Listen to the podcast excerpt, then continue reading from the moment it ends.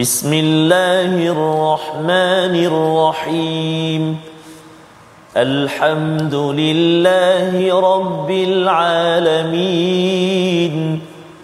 Ar-Rahmanir-Rahim.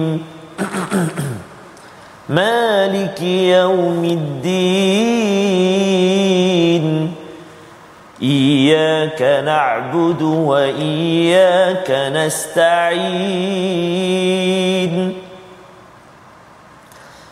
Ihdinas siratal mustaqim.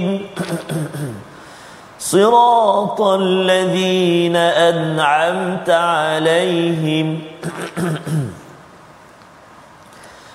صراط الذين أنعمت عليهم غير المغضوب عليهم ولا الضالين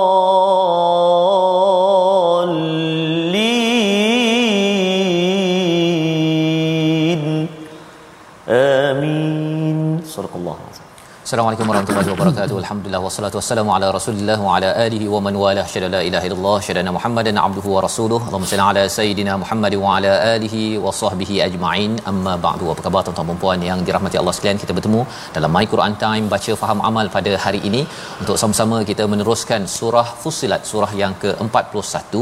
Semalam sudah pun kita berbincang ya dalam hari nuzul Quran semalam, dan hari ini kita ingin menyambung kepada perkataan-perkataan ayat-ayat yang penuh dengan motivasi untuk kita. Dan hari ini kita bersama Al-Fadil Ustaz Tarmizi Abdul Rahman. Apa khabar Ustaz? Alhamdulillah Al-Fadil Safaz ya. Sihat alhamdulillah. Macam mana Ustaz nuzul Quran? Ya alhamdulillah Safaz mengimbau ya sejarah penurunan Al-Quran dan menggamit untuk kita terus bersemangat menghargai Al-Quranul Karim. Ya, mudah-mudahan. Ya. Saya sempat Ustaz ya balik kampung kejap dan melawat ziarah seorang makcik ni. Masya-Allah. Ya 92 tahun. Masya-Allah. Ya baru patah kaki kali kedua tu kerana nak baca Quran lah ya, terjatuh, tetapi masih lagi istiqamah Ustaz bersama My Quran Time, dan kita ucapkan ya selamat maju jaya. Makcik ya. Apa nama dia? Nama makcik itu itu nak kena semak balik, terlupa pula Ustaz ya. Ya panggil makcik dia waktu itu ya, pasal bila mendengar kisah dia bercerita Allah. Tu memang amat-amat memberi semangat kepada kita. Amazing ya, dan hari ini kita nak melihat istilah istiqamah itu ada pada hari ini untuk kita sama-sama ikuti dan terus kita diberikan kebaikan dalam hidup kita. Mari kita doakan subhanakala ilmalana illa ma 'allamtana innaka antal alimul hakim rabbi zidni ilma. Saksikan apakah sinopsis ringkasan bagi halaman 480, iaitu bermula daripada ayat yang ke-30 ya. Kita akan melihat janji Allah bagi orang-orang yang istiqamah seperti makcik tadi ya, umur 92 tahun masih lagi istiqamah. Sudah tentunya ini adalah balasan yang baik daripada Allah di dunia ya, sehingga ayat yang ke-32 kita akan baca, kemudian diikuti dengan ayat 33 hingga 36 tentang dakwah, berdakwah kerana Allah dan apakah ada adab dalam menyampaikan mesej kebaikan ya. Ini adalah panduan untuk kita semua ya sebagai pendakwah ke jalan Allah Subhanahu Wa Taala. Diikuti pada ayat 37 hingga 38 adalah bercerita tentang bagaimana tanda-tanda kebesaran Allah Subhanahu Wa Taala, dan kita diminta untuk sujud ya kepada pencipta segala perkara ini, dan itulah nama lain bagi surah ini, surah Hamim As-Sajdah. Dia ada surah As-Sajdah dan juga Hamim As-Sajdah, dan insya-Allah hari ini kita akan bersujud tilawah Ustaz ya. Pada bahagian kedua nanti tuan-tuan bila habis ayat 38 kita terus sahaja sujud. Moga-moga ini adalah tanda kita betul-betul mengikut kepada ayat 37 dan 38. Mari sama-sama kita mulakan dengan ayat 30 hingga 34 memulakan sesi kita pada hari ini. Silakan Ustaz. Baik, terima kasih Al-Fadhil Ustaz Fazrul. Bismillahirrahmanirrahim. Assalamualaikum warahmatullahi wabarakatuh. Alhamdulillah wassalatu wassalamu ala Rasulillah wa ala alihi washabihi man wala wa ba'da wa ba'd. Apa khabar ayahanda dan bonda, tuan-tuan dan puan-puan, muslimin dan muslimat, sahabat-sahabat Al-Quran yang dikasihi dan rahmat Allah Subhanahu Wa Taala. Salam 18 Ramadan. Moga-moga Ramadan kita terus bercahaya dan kita terus bersemangat, dan tak lama lagi sehari dua lagi kita akan memasuki fasa yang akhir dalam Ramadan ini, dan bukan fasa akhir ni fasa yang kita semakin perlahan Tapi inilah kemuncaknya. Kalau kita lomba lari tu, inilah pusingan yang terakhir. Ustaz, mula-mula tu mungkin slow sikit, tunggu yang depan, tunggu dia kata kan. Yeah. Masuk pusingan akhir ni, round yang terakhir, inilah kalau lari yang banyak round tu sikit Ustaz, dia bunyi ting ting ting ting ting ting ting. Kan? Itu masa untuk sehabis tenaga untuk memecut. Jadi mudah-mudahan Allah Subhanahu Wa Taala beri kemudahan kepada kita, ibu ayah semuanya, untuk kita terus mendirikan Ramadan dengan penuh semangat. Amin ya rabbal alamin, insya-Allah. Dan moga-moga kita direzekikan malam al-qadar khairun min alf syahr, lebih baik daripada 1000 bulan. Amin ya rabbal alamin. Kita mula bacaan kita pada hari ini, halaman 480 ayat 30 sehingga ayat yang ke-34. Perkataan yang terakhir di ayat 34 nanti, waliyun hamim. Apakah maksud dia? Kita baca dulu, lepas tu sekejap lagi kita akan bersama Al-Fatihah Safaz untuk kongsikan. Kita mula dengan bacaan Murattal Sabah, insya-Allah. A'udzu billahi minasy syaithanir rajim. Innal ladzina qalu rabbuna Allahu thumma istaqamu tatanazzalu alaihimul malaika tatanazzalu alaihimul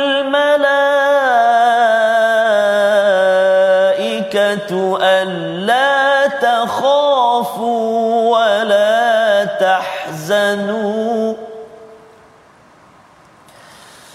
ألا تخافوا ولا تحزنوا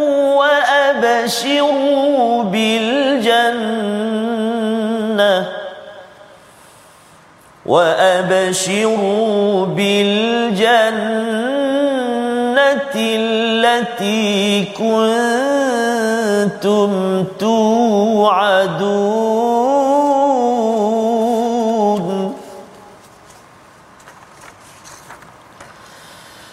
نحن أولياؤكم في الحياة الدنيا وفي الآخرة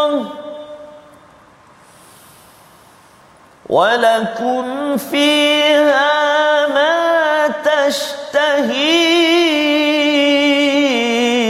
أَنفُسُكُمْ وَلَكُمْ فِيهَا مَا تَشْتَهِي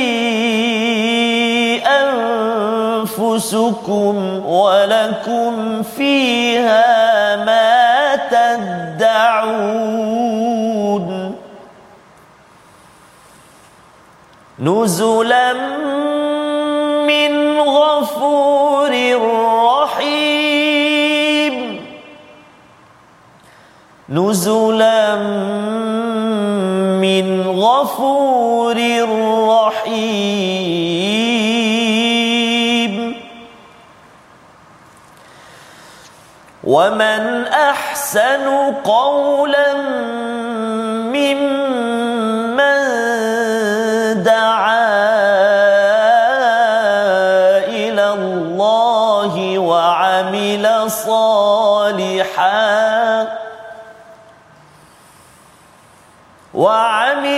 صَالِحًا وَقَالَ إِنَّنِي مِنَ الْمُسْلِمِينَ وَلَا تَسْتَوِي الْحَسَنَةُ وَلَا السَّيِّئَةُ ادفع بالتي هي أحسن فإذا الذي بينك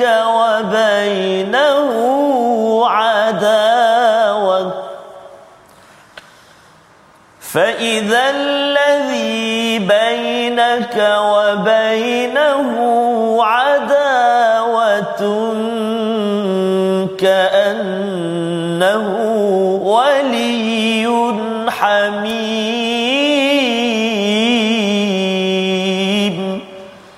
Sadaqallahul Azim. Surah Al-Azim, kita bacaan daripada ayat 30 hingga 34 untuk sama-sama kita menyambung Ustaz ya. Semalam kita melihat kepada apakah ya yang disebut oleh mereka yang kufur kepada Allah Subhanahu Wa Taala ya. Perkataan mereka apa, iaitu kalau boleh nampakkan kami kepada siapa yang menyesatkan kami daripada kalangan jin dan manusia, dan kami nak pijak-pijak ya. Kalau boleh kami nak letak dia paling bawah sekali pada bawah kaki kami, kerana selama ini dia puja-puji. Dia jadi follower, dia justify lah, dia beritahu oh saya sokong, saya suka, tetapi rupa-rupanya orang itu tidak membawa kepada al-Quran, tidak membawa kepada kebenaran, malah membawa kepada kesesatan.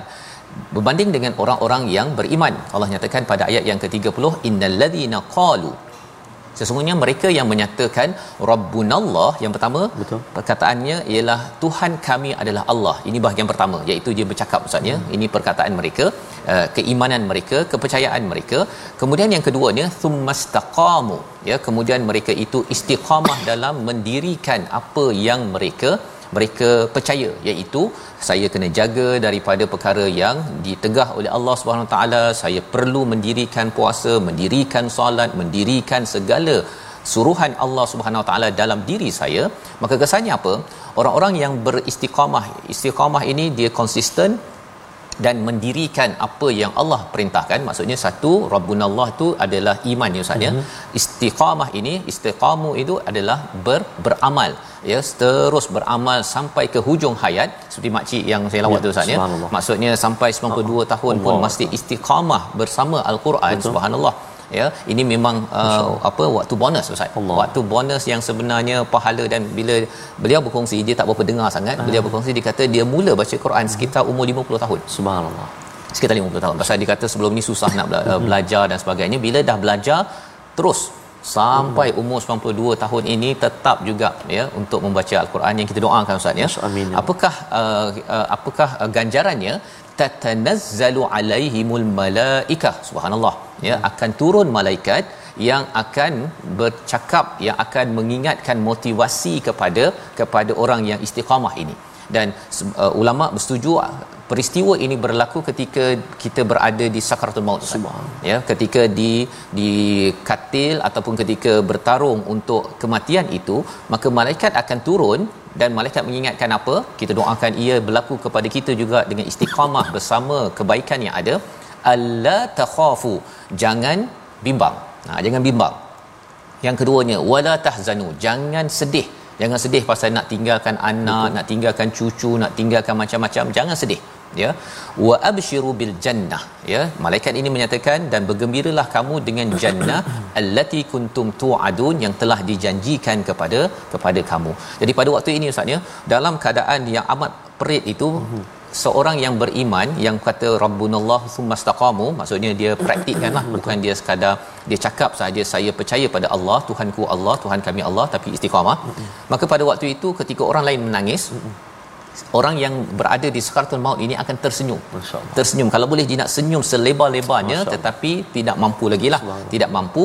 Dan dia melihat pada orang lain menangis Ustaz pasal alamak, mak nak pergi, ayah nak pergi, tetapi malaikat akan memberikan motivasi tiga perkara ini, jangan bimbang, jangan sedih, dan wabshir bil jannah ya.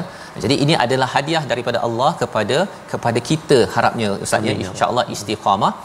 Nahnu awliyaukum fil hayatid dunya, iaitu kami para malaikat ini akan menjadi pelindung pada kehidupan dunia ya, bagi orang yang istiqamah nak dirikan solat, dirikan Quran dalam kehidupan, walaupun tak lancar, walaupun mencabar Ustaz ya, nak belajar bacaan Fatihah ke. Saya ada jumpa orang yang baru masuk Islam nak baca Fatihah tu tergagap-gagap nak hafalnya ya. Tetapi Allah kata bahawa malaikat ini akan menjadi aulia ukum ya. Aulia ukum ini maksudnya pelindung daripada cabaran-cabaran syaitan yang akan menggoda fid dunya wa fil akhirah ya. Ketika dunia lagi menjadi pelindung, malaikat akan sentiasa bantu untuk beri semangat kepada orang yang istiqamah ini. Wa fil akhirah juga akan iring Ustaz iring sampai masuk syurga. Masya-Allah, subhanallah. Malaikat takkan biarkan. Ini yang disampaikan pada ayat 31. Walakum fiha. Ha, yang ini menarik lagi Ustaz. Subhanallah ya. Bagi kamu adalah apa matashtahi anfusukum. Apa sahaja yang kamu inginkan daripada perkataan syahwah Ustaz. Masya-Allah. Syahwah ini maksudnya kita macam-macam nak Ustaz. Betul. Macam-macam nak. Betul. Tetapi ya Allah, tak apalah saya derma. Kan, daripada saya nak buat itu, nak buat ini, syahwah ada macam-macam nak buat. Allah nyatakan dalam surah Ali Imran itu syahwah itu minan nisa wal qanatir dan sebagainya ya, yang dihiaskan pada manusia. Tetapi kerana ya Allah, aku tahu ini tak sesuai, saya tahan ya Allah. Saya rasa ini berbanding dengan saya derma, baik saya derma walaupun saya boleh beli 3 4 kereta. Betul. Contohlah Ustaz ni kan. Kerana perkara ini walakum fiha ma tashtahi anfusukum, bila sampai ke akhirat nanti kau ambil jelah apa yang kau nak. Ya. Dan satu lagi yang menarik kat hujung itu, walakum fiha ma tad'un, bagi kamu apa yang kamu minta. Subhanallah.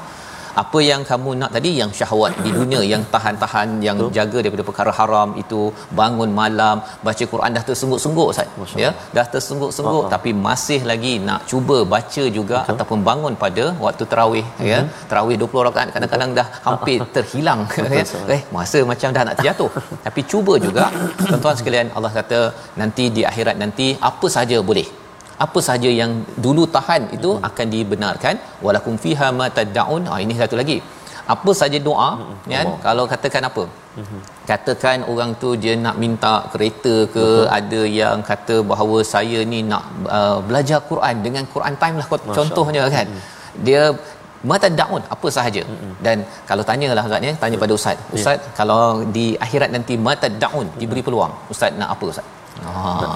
Ini dah dalam syurga ni. Dalam syurga, dalam syurga. Susah nak jawab Ustaz ni. Saya ada jawapan.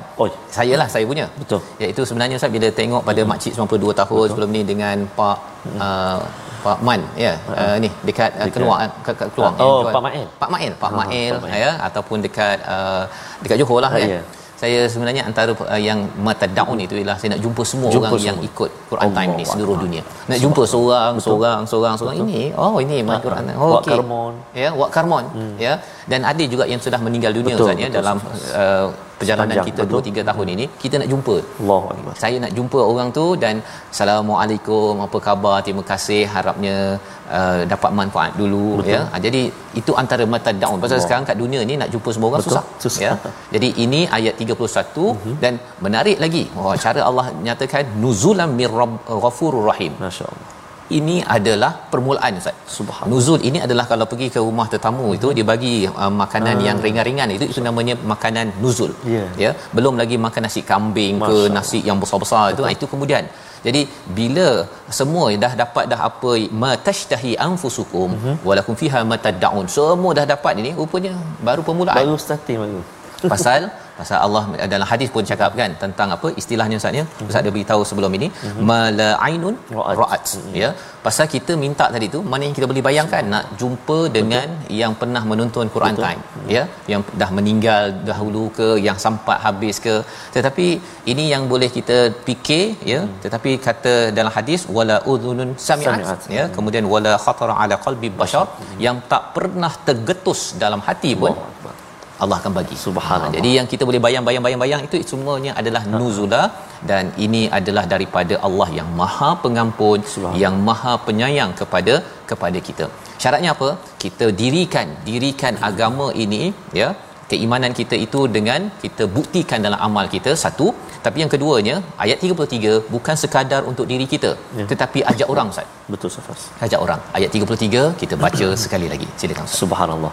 Bila datang Safaz apa yang Allah nak bagi tu dia bertalu-talu. Subhanallah. Ustaz kena baca nanti dalam tarawih nanti ayat ini untuk ulangan, untuk ulang haji kan. Betul Safaz. Dia memang amat powerful sebenarnya. Subhanallah, masya-Allah dapat belajar hari ini. Alhamdulillah. Mari kita ulang sekali lagi ibu-ibu ayah sekalian, kita nak baca ayat 33. Dia menarik juga ni ayat ni kan. Selalu juga antaranya muazzin baca ketika sebelum subuh kan, dipanggil tarhim. Ada ayat yang antaranya dibacakan. Mari kita baca sama-sama insya-Allah. A'udzubillahi minasyaitonirrajim.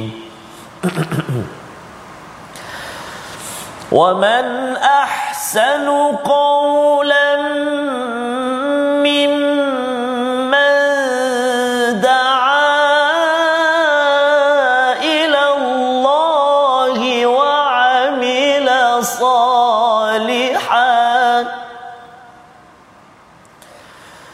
وعمل صالحا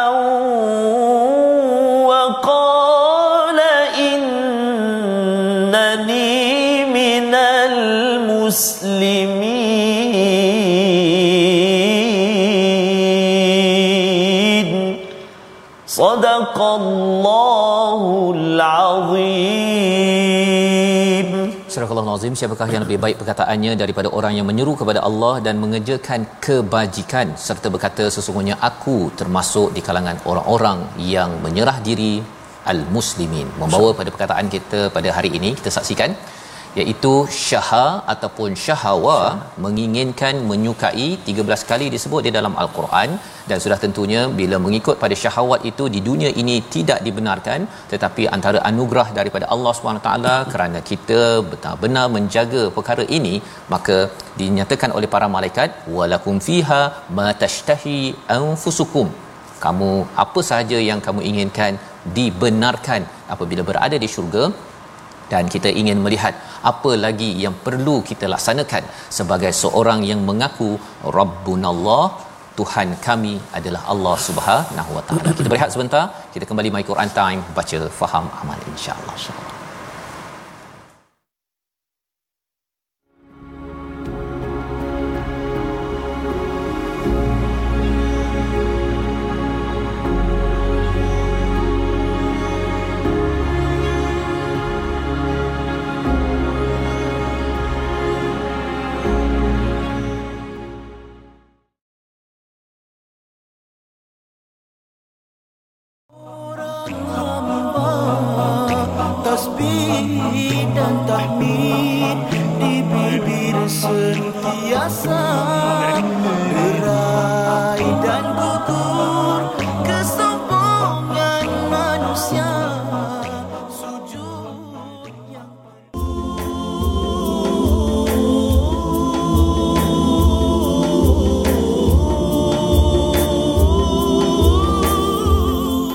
Amin ya rabbal alamin.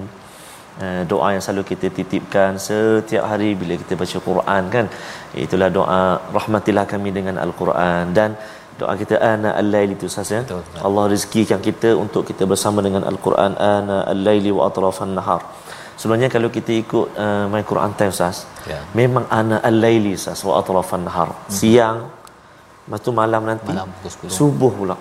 Ya salam, subhanallah tabaraka. Sebab tu ramai yang sahabat-sahabat yang komen Safaz, subhanallah Safaz tersentuh hari ni, touching sekali mendengar Safaz cakap nak jumpa semua followers sahabat-sahabat My Quran Time di syurga Allah Subhanahu taala. Kita nak jumpa semua Safaz dululah Ustaz ya. Ya, harap dapat masuk dululah. Oh, boleh jumpa. Amin. Safaz cari saya nanti ya, Safaz ah. Doakan Ustaz. Satar cari insyaallah. Allah Subhanahu subhanallah, moga-moga kita dapat. Dan juga saya tertarik ni Safaz.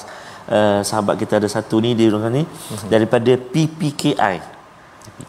Program Pendidikan Khas Integrasi SMK Tengkulak Semana pun bersama menyaksikan My Quran Time pada hari ini. Pendidikan khas, maknanya menjaga anak-anak syurga subhanallah. Moga-moga terus diisi dengan al-Quran insya-Allah. Jadi kita nak berkongsi seketika ruangan tajwid kita pada hari ini. Jom kita saksikan apakah paparan kita, iaitu menyempurnakan huruf yang bersamaan pada makhraj, iaitu huruf dzal dan juga huruf dha. Subhanallah, ayat dia iaitu pada ayat yang ke-35.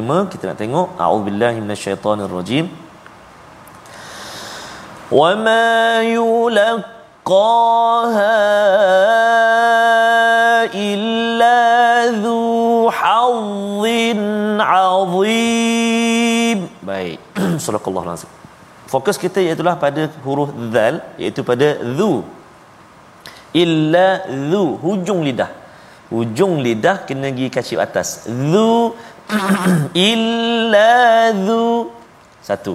Kemudian lepas tu kita jumpa juga huruf yang keluar di hujung lidah kan, tetapi dia sifat dia berbeza, sifat dia tebal, dia terangkat lidah kita, dia istihlak kan, iaitu huruf dha kan, dzu dha dha dha beza. So kena hati-hati sebut hawin, tetap keluar lidah sikit, hujung lidah keluar sikit, hawin, lepas tu azib bunyi tebal dia. Jangan kita tertukar semua zal illa dzu hadzin azim, jadi zal semua tak kena. Kena hati-hati. Yang mula-mula saja zal kecil tu kedua lepas tu dha. Sekali lagi illa dzu hadzin azim.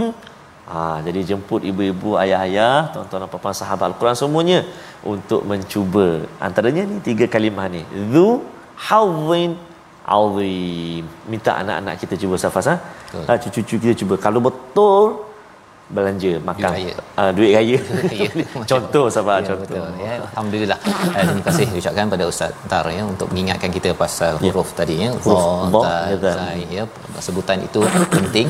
Dan lebih daripada itu kita sudah baca tadi sampai ayat 34 Ustaz kan. Ayat 33 betul. Adalah satu tugas ya, bila kita menyatakan rabbunallah tsumastaqamu, maksudnya kita istiqamah mendirikan segala seruan daripada Allah Subhanahu Wa Taala, maka ada khabar gembira Ustaz ya. Tadi apabila kita berada di hujung usia kita, itu yang kita usahakan. Betul. Perlu istiqamah terus ya, bukan sekadar apa celup-celup ya. Ramadan muncul, Syawal tak muncul ya, kita ingin minta Allah pimpin kita untuk istiqamah.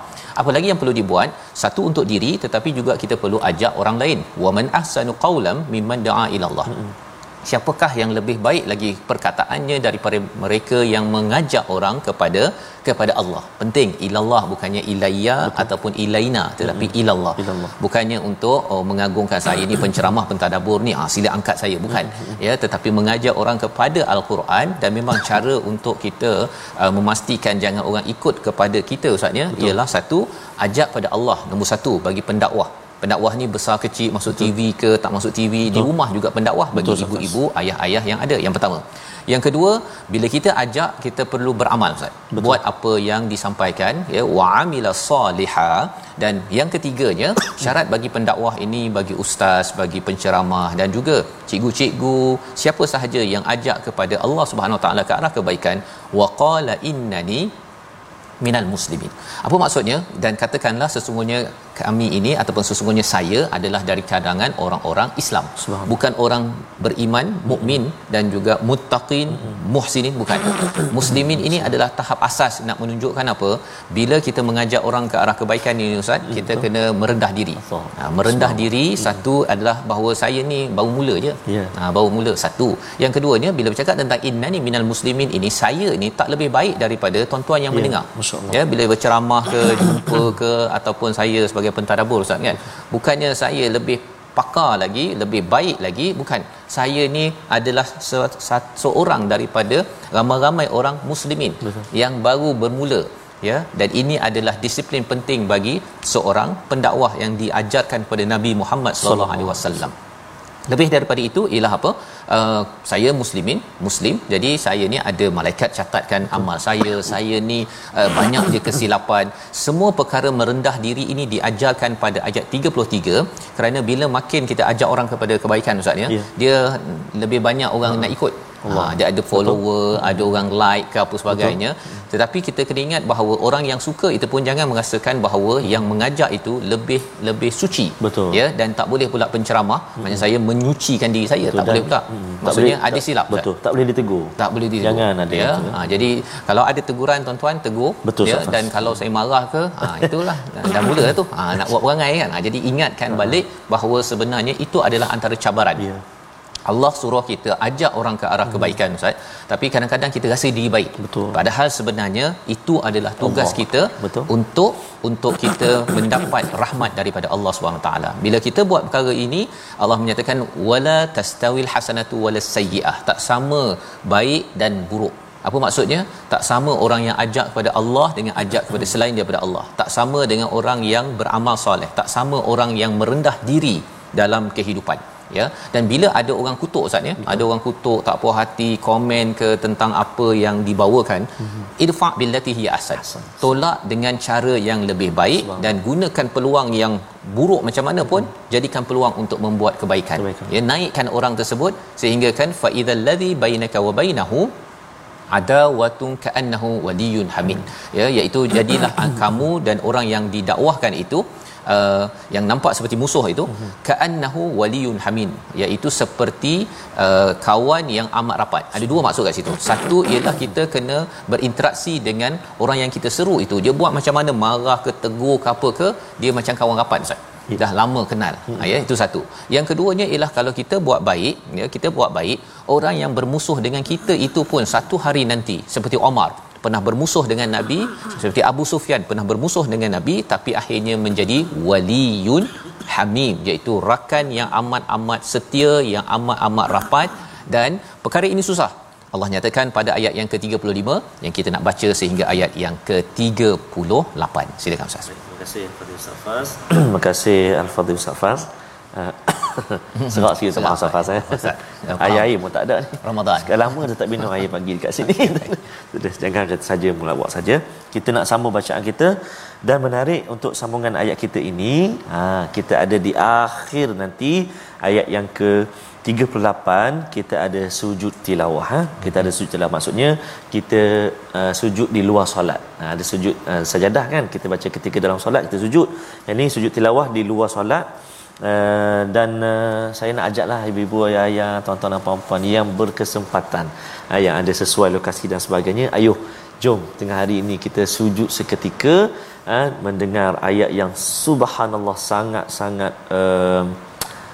maknanya, dia maksud dia nanti tu, nanti Ustaz Fah akan kongsikan dengan kita, wahum la yasamun tu, iaitu lah kita niat nak sujud tilawah, kemudian kita takbiratul ihram, kemudian kita takbir untuk sujud.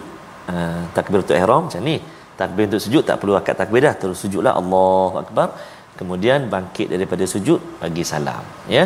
Okey, jadi boleh bersedialah nanti yang berkesempatan sesuai lokasi, boleh kita sama-sama. Kami pun insya-Allah nanti akan turut serta juga, kita nak sujud pada tengah hari ini mengakui kebesaran ayat-ayat Allahu subhanahu wa taala.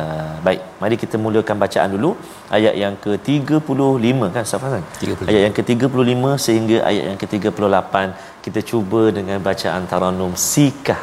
Lama tak baca sikah, jom kita baca.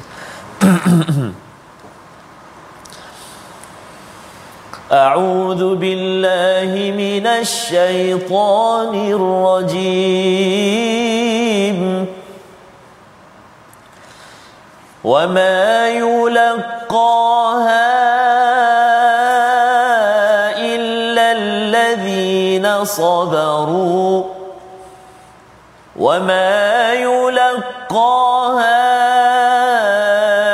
إلا الذين صبروا وما يلقاها إلا ذو حظ عظيم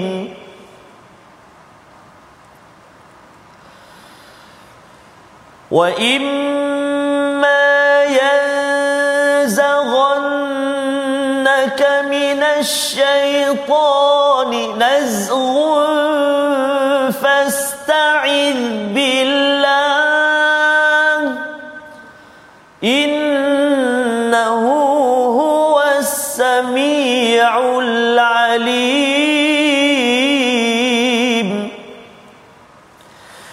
ومن آياته الليل والنهار والشمس والقمر لا تسجدوا للشمس ولا للقمر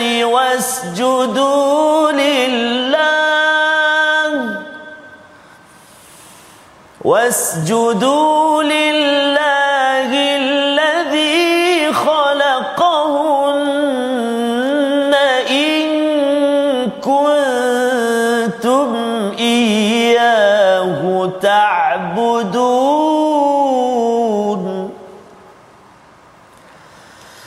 فإن استكبروا فالذين عند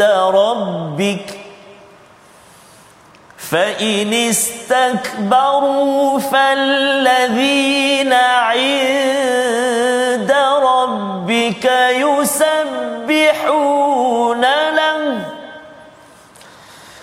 يسبحون له بالليل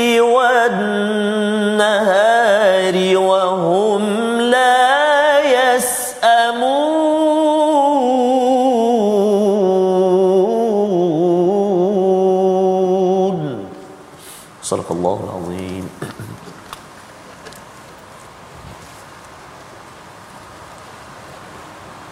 Bismillahirrahmanirrahim. Allahu Akbar. Allahu Akbar.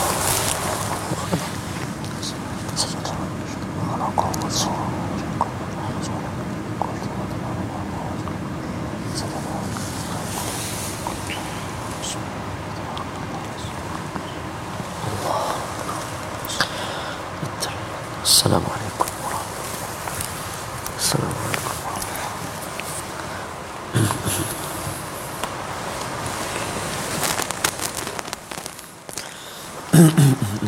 alaihi wasallam. Alhamdulillah, terima kasih ucapkan pada Ustaz Tarmizi dan alhamdulillah bagi tuan-tuan yang sudah pun menunaikan sujud tilawah sebentar tadi. Sama-sama kita melihat kepada ayat yang ke 35 tadi Ustaz ya. Betul, 35 sehingga ayat 38 ya.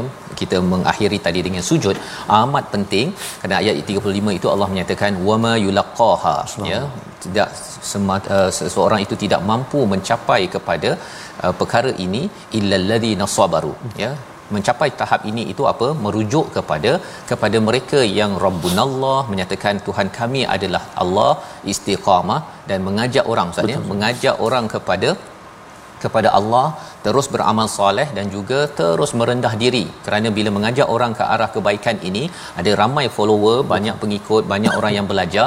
Pada waktu itu kalau tidak merendah diri ya, maka seseorang itu akhirnya tidak mampu untuk infaq billati hiya ahsan, iaitu menolak sesuatu itu dengan cara yang lebih baik. Dia akan rasa bahawa saya hero dan akhirnya dia akan memkotak-katikkan kepada pengikutnya ataupun kepada orang yang merendah-rendahkannya. Maka Allah kata ini tidak akan dicapai kepada orang yang kecuali orang yang sabar, dan tidak dicapai kecuali bagi orang yang hadzin azim, iaitu yang mempunyai keuntungan yang besar.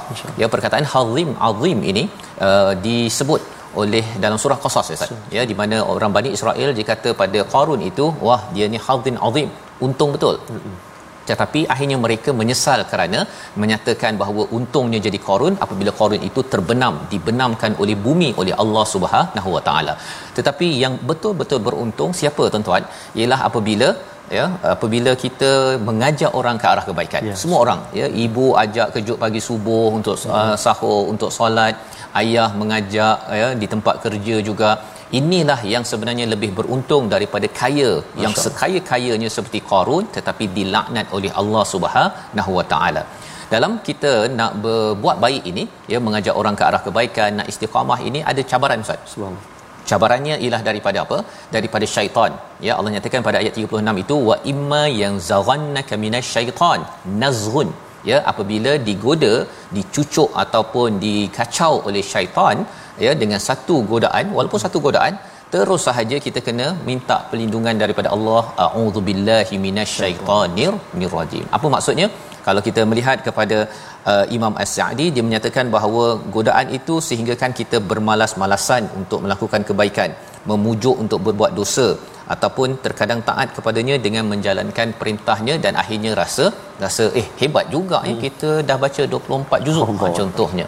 Perkara-perkara itu kita kena terus kita minta perlindungan daripada Allah Subhanahu Wa Taala, pasal sebenarnya akan ada syaitan yang akan cucuk kepada orang beriman yang mengajak berdakwah, dan juga mencucuk pada orang di sekitarnya. Dia tak cucuk pada pendakwah tu, dia cucuk pada isterinya, pada suaminya, pada anaknya, dan akhirnya kita pun rasa macam tak sedap hati dan rasa nak perlahankan jalan untuk mengajak orang ke arah kebaikan. Jadi ini panduan pada ayat 36 ya. Dan bagaimana lagi untuk kita rasakan kepentingan mengajak pada Allah, itulah seruan daripada ayat 37, iaitu jangan sembah kepada matahari dan bulan, tetapi sembahlah kepada Tuhan yang menciptakan matahari dan bulan. Dan ini adalah tanda bahawa kita tidak sombong ya. Orang yang sombong itu adalah apa Ustaz ya, dia tak nak bersujud kepada Allah, dia nak bersujud kepada selain daripada Allah, dia tidak mahu. Padahal sebenarnya malaikat itu yusabbihuna lahu billaili wan nahar, tasbih pada waktu malam dan siang, wahum la yasamun, iaitu mereka ini tidak pernah jemu. Poin ni apa bagi kita? Kalau kita ni rasa bahawa kita ni dah jemu ataupun dah rasa hilang punca dalam hidup ya, untuk mencari solusi pasal kena goda dengan syaitan. Orang sini goda, orang sini kata tak payahlah nak buat baik konon macam-macam. pada waktu itu kalau hilang punca dalam kehidupan kita, sujud Ustaz. Sujud. Ya, sujud itu akan menyebabkan kita makin dekat dengan Tuhan. Bila ada Tuhan, ya, siapa lagi yang boleh mengalahkan kita untuk menyelesaikan segala masalah. Dan ini membawa kepada resolusi kita pada hari ini Ustaz ya. Mari sama-sama kita saksikan.